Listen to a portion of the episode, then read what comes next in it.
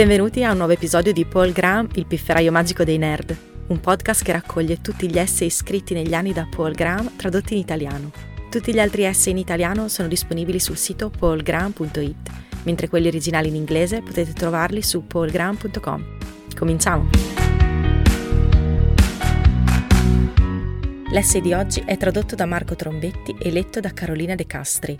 Il titolo originale è How to Disagree ed è stato scritto da Paul Graham nel marzo del 2008. La versione italiana si intitola Come esprimere disaccordo.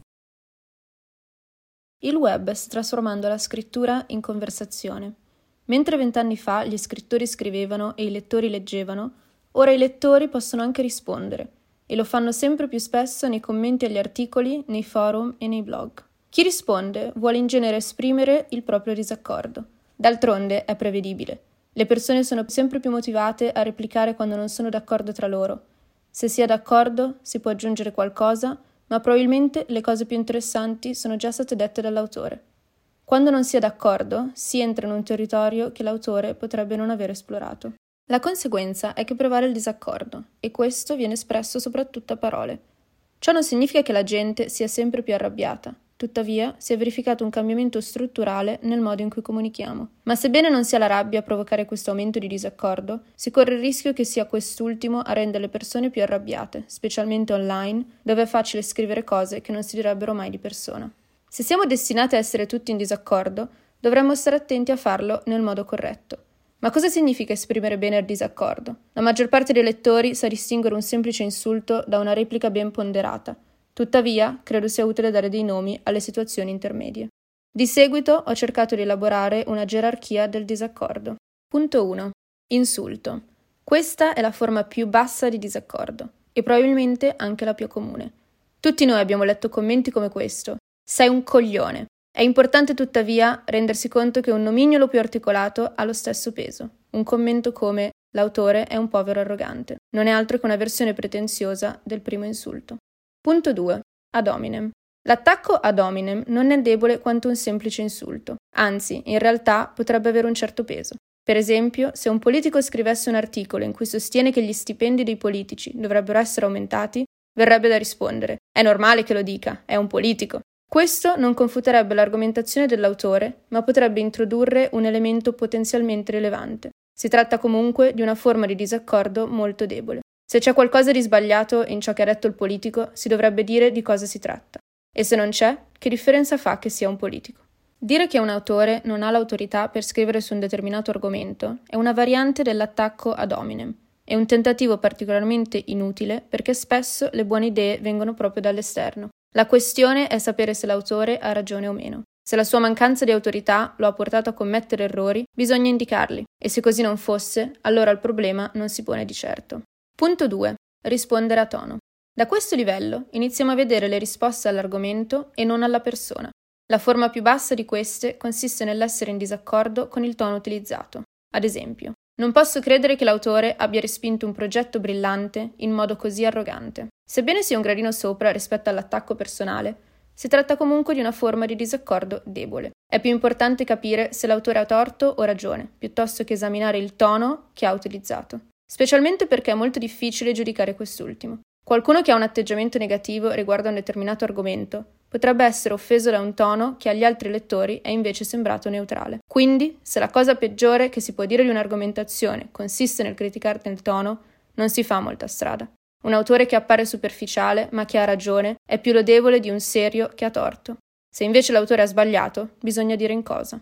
Punto 3. Contraddizione. In questa fase finalmente otteniamo risposte a ciò che è stato detto, piuttosto che a come o da chi. La forma più bassa di risposta a una discussione è semplicemente quella di affermare il caso opposto, con prove sufficienti o inesistenti.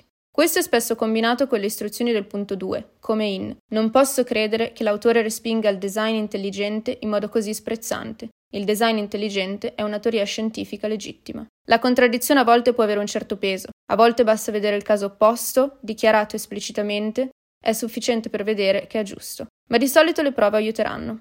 Punto 4. Controargomentazione. Al livello 4 troviamo la prima forma convincente di disaccordo, la controargomentazione. Le forme finora analizzate possono essere di solito ignorate perché non dimostrano nulla. La controargomentazione potrebbe invece provare qualcosa. Il problema è che è difficile dire esattamente cosa. La controargomentazione è una contraddizione accompagnata da un ragionamento e da eventuali prove. Quando è rivolta all'argomentazione principale può essere convincente, ma purtroppo spesso questo non succede. Spesso due persone che discutono intensamente di qualcosa stanno in realtà parlando di due cose diverse. Possono essere persino d'accordo, ma sono talmente assorte nel loro battibecco che neanche se ne rendono conto. C'è un valido motivo per argomentare contro qualcosa che differisce leggermente da ciò che ha detto l'autore, ossia quando si ritiene che gli sia sfuggito il nocciolo della questione. Ma quando lo si fa, bisognerebbe dirlo esplicitamente. Punto 5. Confutazione. La forma più convincente di disaccordo è la confutazione, ma è anche la più rara perché comporta uno sforzo maggiore. In effetti, la gerarchia del disaccordo è una sorta di piramide. Più si sale e meno casi si trovano. Per confutare qualcuno bisogna probabilmente citarlo. È necessario trovare una pistola fumante, un passaggio in cui si è detto qualcosa di inesatto per poi spiegare perché è sbagliato. Se non si riesce a individuare la dichiarazione su cui non essere d'accordo, è probabile che si stia discutendo con una persona fittizia. Mentre la confutazione implica in genere una citazione, la citazione non implica necessariamente una confutazione. Alcuni autori citano estratti di argomenti con cui non sono d'accordo per dare l'impressione di una confutazione legittima, per poi continuare il loro discorso con una risposta del punto 3 o addirittura del punto 0. Punto 6. Confutare il punto centrale. La forza di una confutazione dipende dall'oggetto della stessa. La forma più significativa di disaccordo è quella in cui si confuta punto centrale di qualcuno. Fino al livello precedente possiamo assistere a una disonestà consapevole, per esempio quando si selezionano i punti di minore importanza di un'argomentazione per confutarli. A volte si agisce in questo modo come forma più sofisticata di attacco ad hominem più che una reale confutazione. Questo avviene ad esempio quando non si correggono gli errori grammaticali o imprecisioni relative a nomi o numeri. A meno che l'argomento non dipenda effettivamente da questi aspetti, l'unico scopo è quello di screditare l'avversario. Per una vera confutazione è necessario confutare il punto centrale e per poterlo fare bisogna impegnarsi per capire quale esso sia. Ecco come dovrebbe essere una confutazione veramente efficace. Il punto dell'autore sembra essere X.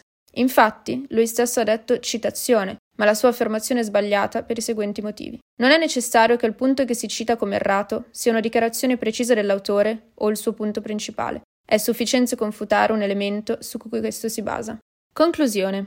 Ora abbiamo un modo per classificare le forme di disaccordo. Ma qual è la sua utilità? La gerarchia del disaccordo non ci permette di capire chi è il vincitore di una discussione.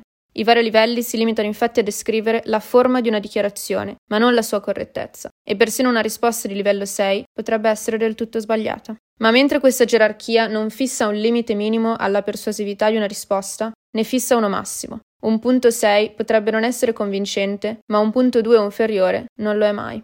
Il vantaggio più evidente della classificazione delle forme di disaccordo è che questa ci aiuta a valutare ciò che leggiamo, in particolare a riconoscere le argomentazioni disoneste. Un oratore o uno scrittore eloquente può dare l'impressione di avere la meglio sull'avversario tramite l'utilizzo di parole convincenti. Questa è probabilmente la qualità che definisce un demagogo. Assegnando dei nomi alle diverse forme di disaccordo, forniamo ai lettori critici uno spillo per far scoppiare questi palloncini. Queste etichette possono aiutare anche gli scrittori. Spesso la disonestà intellettuale è involontaria. Chi va contro il tono di un'argomentazione con cui non è d'accordo potrebbe essere davvero convinto di dire qualcosa. Fare un passo indietro e osservare la propria posizione nella gerarchia del disaccordo potrebbe respingere verso una controargomentazione o una confutazione. Ma il più grande vantaggio di essere in disaccordo in maniera corretta non è solo quello di migliorare le conversazioni, ma anche di rendere più felici le persone coinvolte. Analizzando le conversazioni, si scopre che man mano che scendiamo dal punto 6 verso il basso della piramide, punto 1, è ben più probabile trovare cattiverie. Non c'è bisogno di essere cattivi quando si ha qualcosa di vero da dire. Anzi, non conviene proprio. Se hai qualcosa di vero da dire, essere cattivi può essere solo d'intralcio. Se scalare la gerarchia del disaccordo rende meno cattivi, allora questo renderà molti di loro più felici. Alla maggior parte delle persone non piace essere cattive, ma si comporta così perché non riesce a farne a meno. Grazie per aver ascoltato questa puntata di Paul Graham, il pifferaio magico dei nerd. Trovate tutti gli articoli di Paul Graham tradotti in italiano su paulgraham.it e gli originali in inglese su paulgraham.com. Alla prossima!